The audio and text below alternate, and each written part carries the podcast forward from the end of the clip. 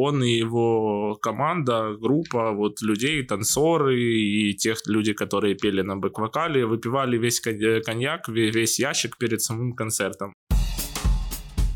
Привет, меня зовут Лёша Байдацкий, и я недопиарщик. Мне 21 год, я студент, и я мечтаю стать крутым пиар-директором. К сожалению, этому очень сложно научиться в университете, поэтому я решил учиться на опыте. В этом подкасте я общаюсь с опытными пиарщиками и рассказываю, как я применяю все эти знания в работе. Поехали!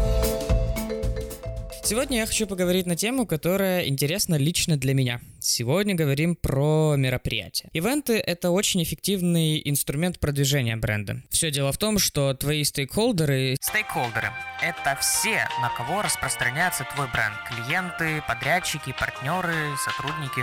Сидят прямо перед тобой в зале или ходят между рядами твоей выставки. Сегодня я приведу примеры и поговорю с людьми, которые делают мега брендовые мероприятия, которые помогают продавать продукты, находить сотрудников или просто поддерживают бренд. А еще поделюсь своим опытом, немного даже горьким. В этом эпизоде я специально поговорил с пиарщиками, которые в основном работают именно с мероприятиями. Ну а пока своим опытом поделюсь я. Пока я был в молодежной организации на позиции вице-президента по пиару, мы придумали одно мероприятие, которое так и не получилось реализовать. Идея этой конференции сидела во мне несколько месяцев, пока я не понял, что я хочу, а главное, могу ее реализовать. Мероприятие называлось «5 лет универа за один день». Это образовательная конференция для студентов, на которой успешные люди делились софт-скиллами, которые там пригодились им в работе, но которые мне научили в университете. Организация ивента очень увлекла меня. Я, по-моему, отлично справлялся с поиском спикеров, партнеров. Э, разные компании предлагали свои услуги по трудоустройству студентам, спикеры готовили по-настоящему интересные доклады,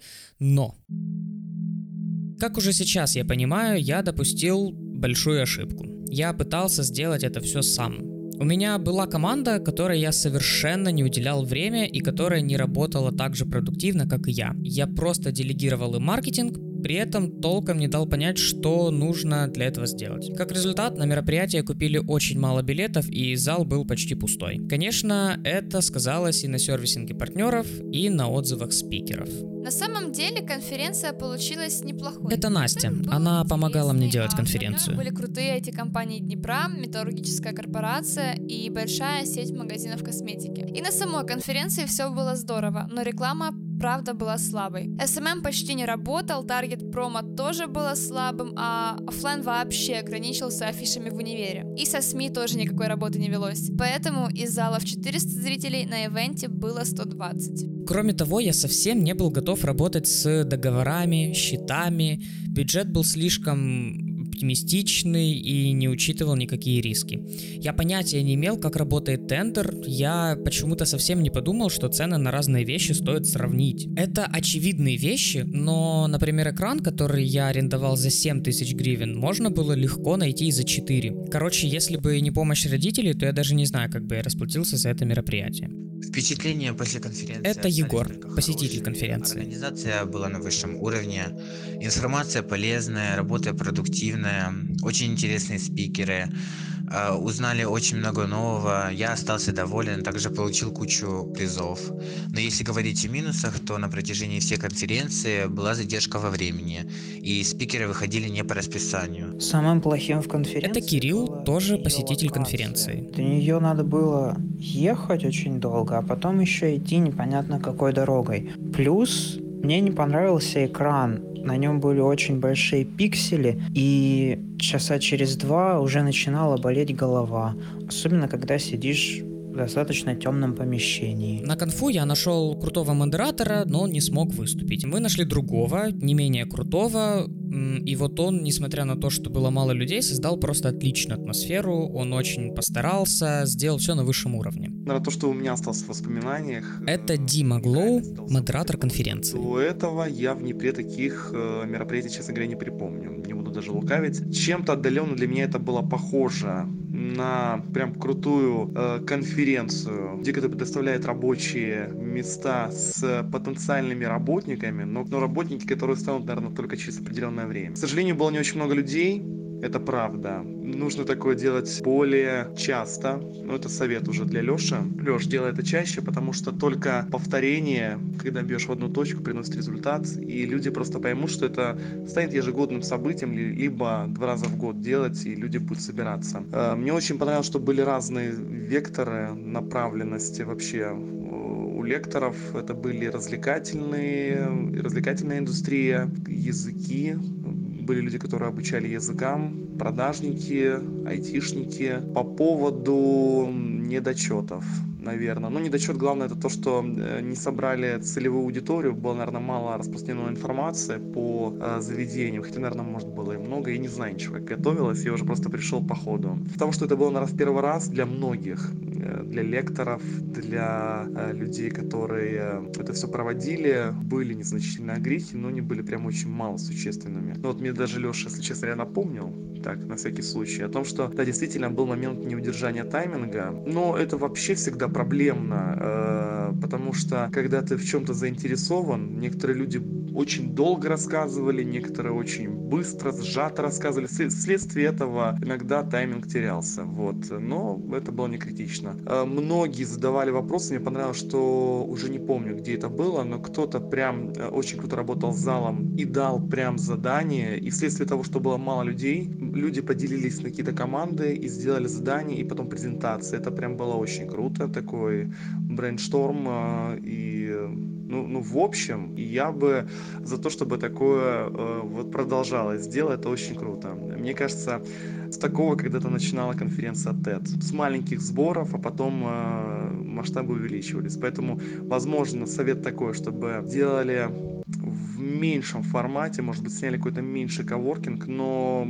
однозначно это нужно продолжать. В конце концов, я еле рассчитался с ведущим, не потому, что он дорого стоил, а потому, что денег не было. Еще мне очень запомнилось, как после конференции Дима, модератор, сказал, что у тебя сейчас по-любому опустятся руки, и ты не захочешь вообще никогда в жизни продолжать это дело. Но поверь, продолжать нужно, и только так добьешься успеха. Тогда мне и правда очень не хотелось возвращаться к этому и даже думать об этом мероприятии. И вот только спустя почти два года я честно вслух говорю об этом опыте. Этот ивент стал для меня огромным уроком, в котором я убеждаюсь и по сей день, с каждой своей позицией. Нельзя работать одному над такими большими проектами.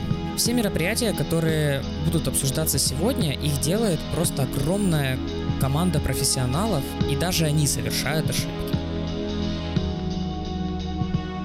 Сейчас я приехал поговорить со своим другом и бывшим коллегой Женей Бычковским. Мы познакомились с Женей в Интерпайпе, это большая металлургическая корпорация, мы вместе работали в пиар-службе.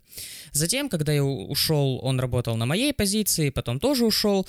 У него есть очень интересный пример продвижения бренда на мероприятиях ну, не просто на мероприятиях, которые делает компания, а на концертах популярных артистов.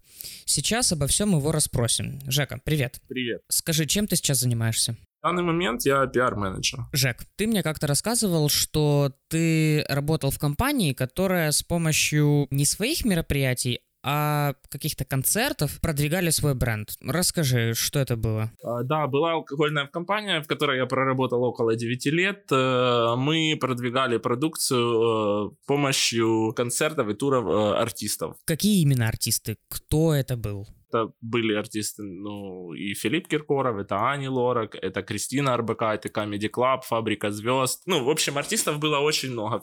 Там Сердючка. Долго ты с ними так катался? Пик был э, где-то с 2000 10, э, с 2009 по 2011 год, вот ежегодно, получается, мы катались в туры. Были определенные туры на южном берегу, на южном берегу Крыма, то есть это Ялта, Феодосия, Севастополь, Симферополь. Блин, прости, я не допиарщик, я, я не понимаю. Э, расскажи, кто где выигрывал, в чем, для кого выгода? Э, смотри, компания оплачивала артисту СМИ поддержку. Угу. Это было радио, телевидение, наружная реклама реклама. То есть в, кажд... в каждом э, городе, в который приезжал артист, мы ротировали нашу рекламу на телевидении, радио, опять же таки повторюсь, и наружной рекламы. Мы были генеральными спонсорами данного концерта. На тот момент законодательство позволяло на концертах концертах проводить дегустации продукции, которую производила компания наша, размещать полиграфию, то есть э, информацию об, о торговой марке, которая, типа, которая является генеральным спонсором тура артиста, и э, на порталах вешать баннера. Плюс в конце каждого э, кон- концерта компания вручала артисту подарок от генерального спонсора. Благодаря этому в том или ином регионе у нас росли продажи. То есть это было видно э, очень заметно. Отдел продаж э, делал, вел аналитику, то есть... О, круто, ну то есть э, видели зависимость от того, как реклама на мероприятии влияет на продажи, да? Ну и, и до концерта, потому что шла реклама, и после концерта, после того, как проводилась дегустация... А во время концерта? И во время концерта в магазинах, которые находились э, ближайшие рядом э, с Домом культуры, либо театром, вообще был космический рост продаж. То есть люди выходили, типа, и покупали алкогольные продукты сразу после концерта. Ну и что? Что никто не подбухил? Да, был, был артист известный на тот момент, он и сейчас очень популярен у нас в стране, не буду называть его имя. Перед концертом э, он просил ему дарить ящик э, коньяка заблаговременно, чтобы его просто выпить. Ну, то есть он так заряжался, очень веселый парень. Бывало такое, что он и его команда, группа вот людей, танцоры и тех людей, которые пели на бэк-вокале, выпивали выпивали весь э, коньяк, весь ящик перед самым концертом. Это было очень весело и забавно, потому что на, на, на концерте была ситуация, когда один из его артистов просто подскользнулся и упал, ударился головой в сцену. Ну, а организаторы тебе ничего не говорили? С этим же артистом, когда закончился один ящик коньяка, меня этот артист попросил принести ящик, который был приготовлен для следующего города. Э, говорит, э, в общем, в следующем городе подаришь пустой ящик, просто на сцену вынесешь, неси коньяк. И был такой момент, я нес этот коньяк с машины, и организаторы, то есть компания, которая организовала ну, прокат, прокатчик этого тура, увидела это, забрала у меня этот ящик, э, была маленькая такая дискуссия, сказали, что концерт может отмениться, если этот артист еще немножко продегустирует этого коньяка. В общем, ну, на будущее мы решили ему не давать по два ящика. Все, Жек, спасибо тебе огромное. С меня вискарь. Э, на самом деле, это я для подкаста говорю, ничего ему не дам. Поговорив с Женей Бычковским, я понял, что мероприятие не обязательно организовывать самой компанией. Можно просто запартнериться с артистом или организатором ивентов и продвигать свой бренд. Это круто. Сейчас по скайпу к нам подключится моя коллега, которая тоже специалист в организации мероприятий. Меня зовут Елена Мозгина, я являюсь проектным менеджером. За свой опыт работы я вела культурные, социальные и медиапроекты. Окей, да, все, хорошо. Привет. Привет. Ты организовываешь ивент. Угу. Кому ты доверяешь пиар-мероприятие? Вот как ты находишь человека, которому ты говоришь, так, ты, Петя, теперь делаешь бренд и делаешь так, чтобы люди залюбили этот бренд. Вот как ты понимаешь, что вот этот Петя, вот он нашелся? А, ну, давай тогда начнем с, грубо говоря, как с АЗОВ, потому что есть разные масштабы мероприятий, э, ивентов, как ты выразился. Под э, тот или иной формат ищется пиар-менеджер.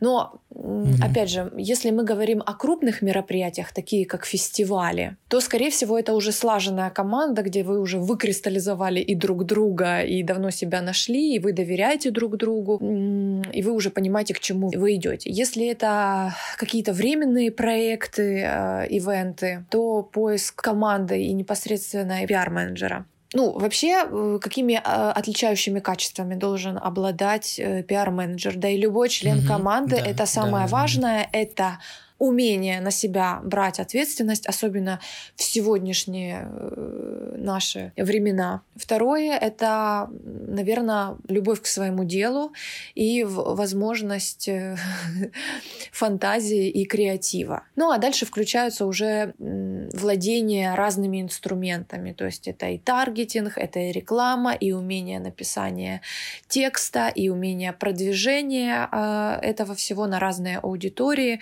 и так так далее. Угу. Ну, Слушай, а ты предпочитаешь взять одного человека, такого типа full stack специалиста, который и таргет настроит, и картинку задизайнит, и текст напишет, и СМИ позвонит, ну типа все умеет.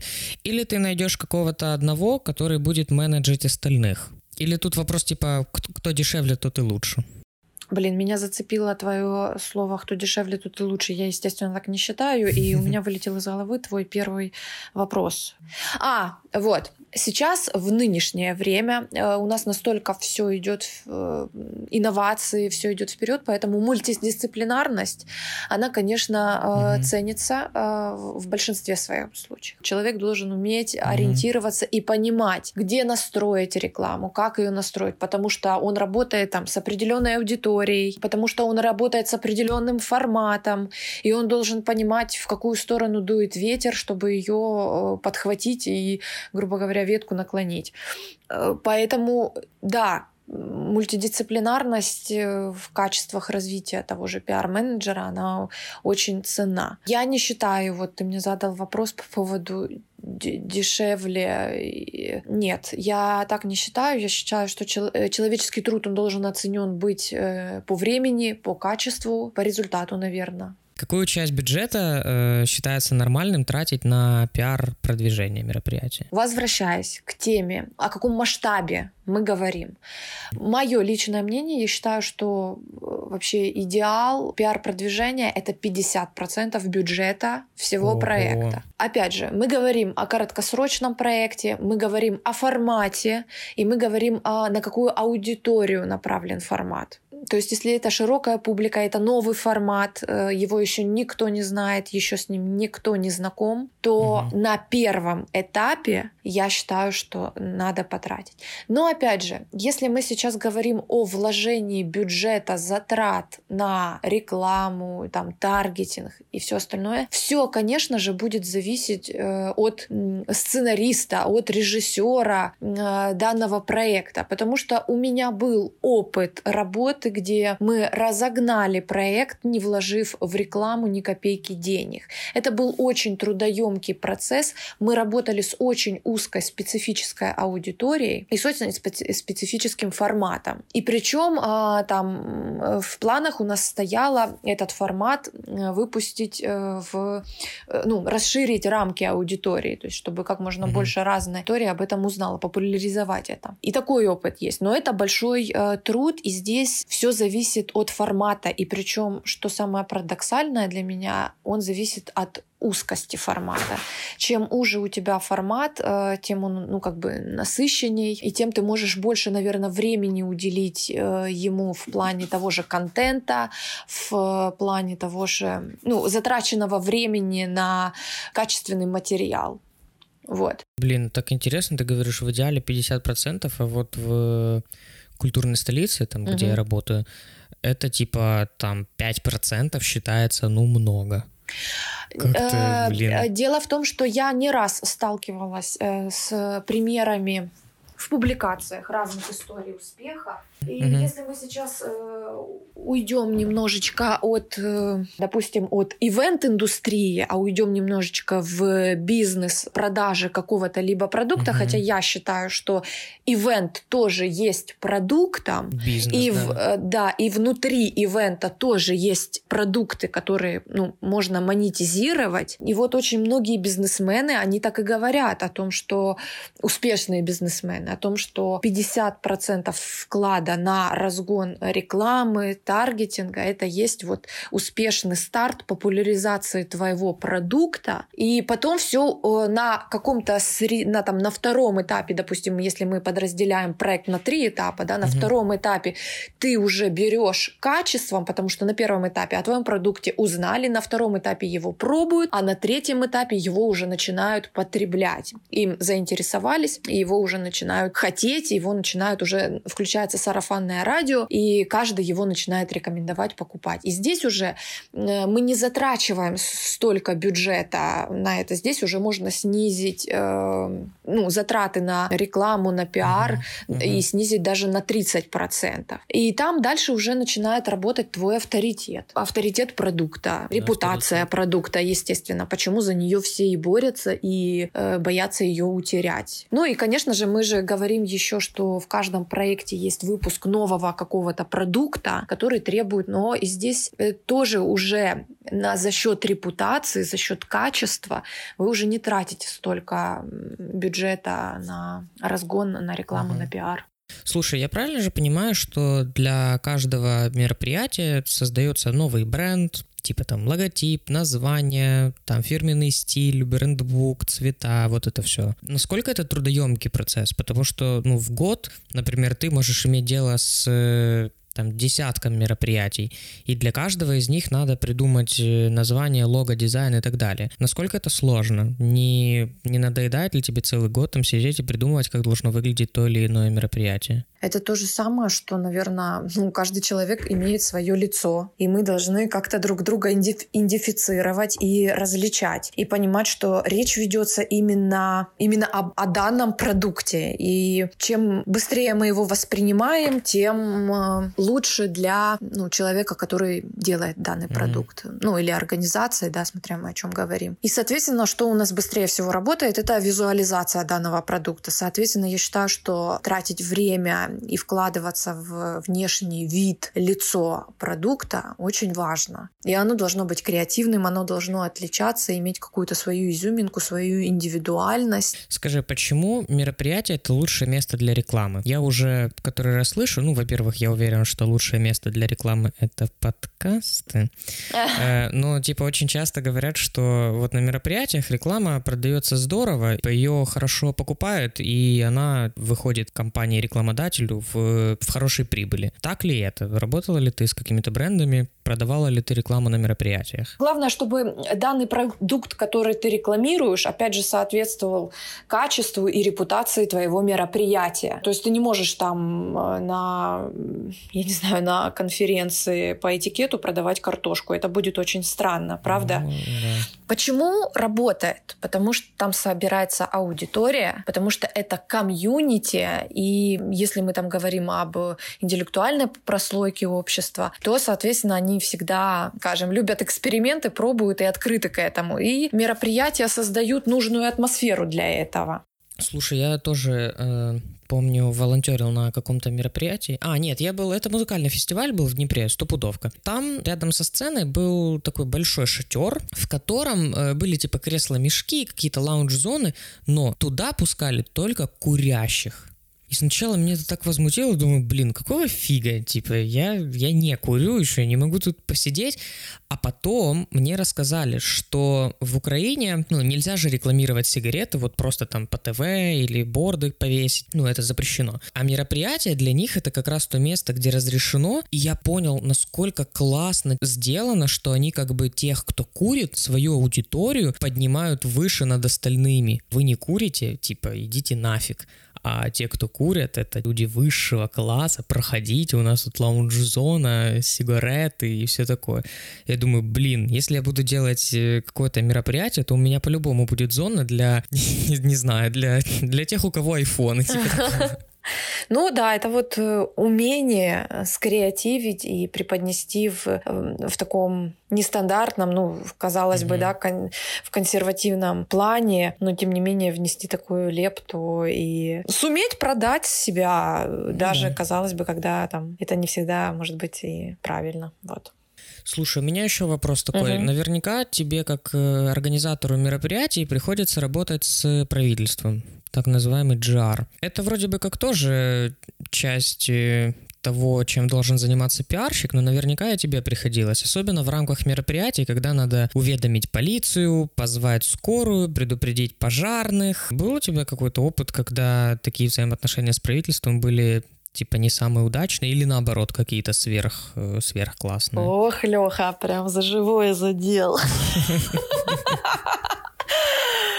Ну, наверное, самое тяжелое первое, ну, это, наверное, вообще самое, я считаю, самое страшное и самое тяжелое, вот когда, если меня спросят, что самое сложное в твоей работе, это mm-hmm. всегда человеческий фактор. Он самый непредсказуемый, э, он mm-hmm. самый сложный, э, то есть команда образования, человеческий фактор — это самое сложное, что может быть. Это первое. А второе — это, конечно же, бюрократическая система. То есть обойти 9 кругов... Э, Нет, Леш, перефразирую. 9, 9 этажей.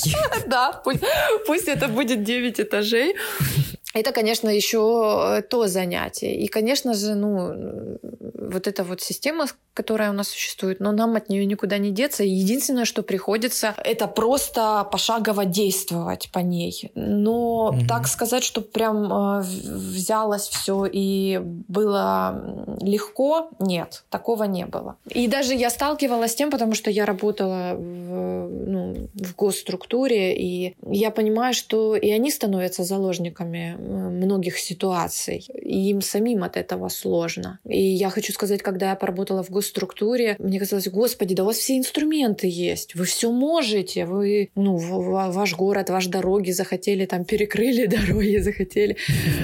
А, а оказалось нет, оказалось мне как человеку вне госструктуре намного проще это реализовать и сделать. Мне легче пойти там э, проект сделать абсолютно без денег, мне легче найти на него финансирование и быстрее его реализовать. Например, тоже вот сложности в Мариуполе были, потому что ну там были боевые действия в свое время, и, э, например, у нас-то уже доходило не просто уведомить полицию, да, о массовом мероприятии, а мы должны были уведомить СБУ, мы должны были уведомить сектор М, мы должны были уведомить иметь угу. военных, а это еще, ой, какое приключение. А вот. что такое сектор М?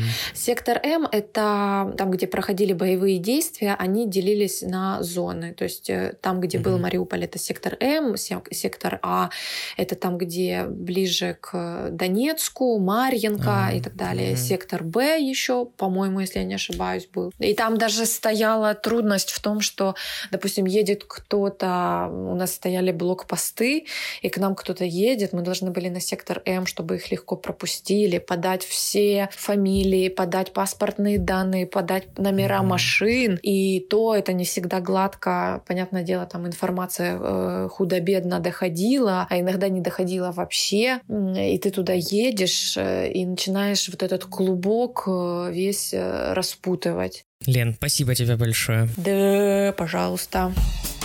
Пиар – дело нелегкое. Очень жалко, что нельзя прочесть какую-то книгу, всему научиться и пойти работать. Приходится общаться с разными людьми и назойливо расспрашивать у них, что к чему. На этом все. Если подкаст тебе зашел, то, пожалуйста, поставь ему оценку в приложении, в котором ты его слушаешь. Так недопиарщик может стать пиарщиком. Не стесняйся писать в комментариях какие-то вопросы, замечания или предложения. Обязательно обсудим их в следующем эпизоде. Пока!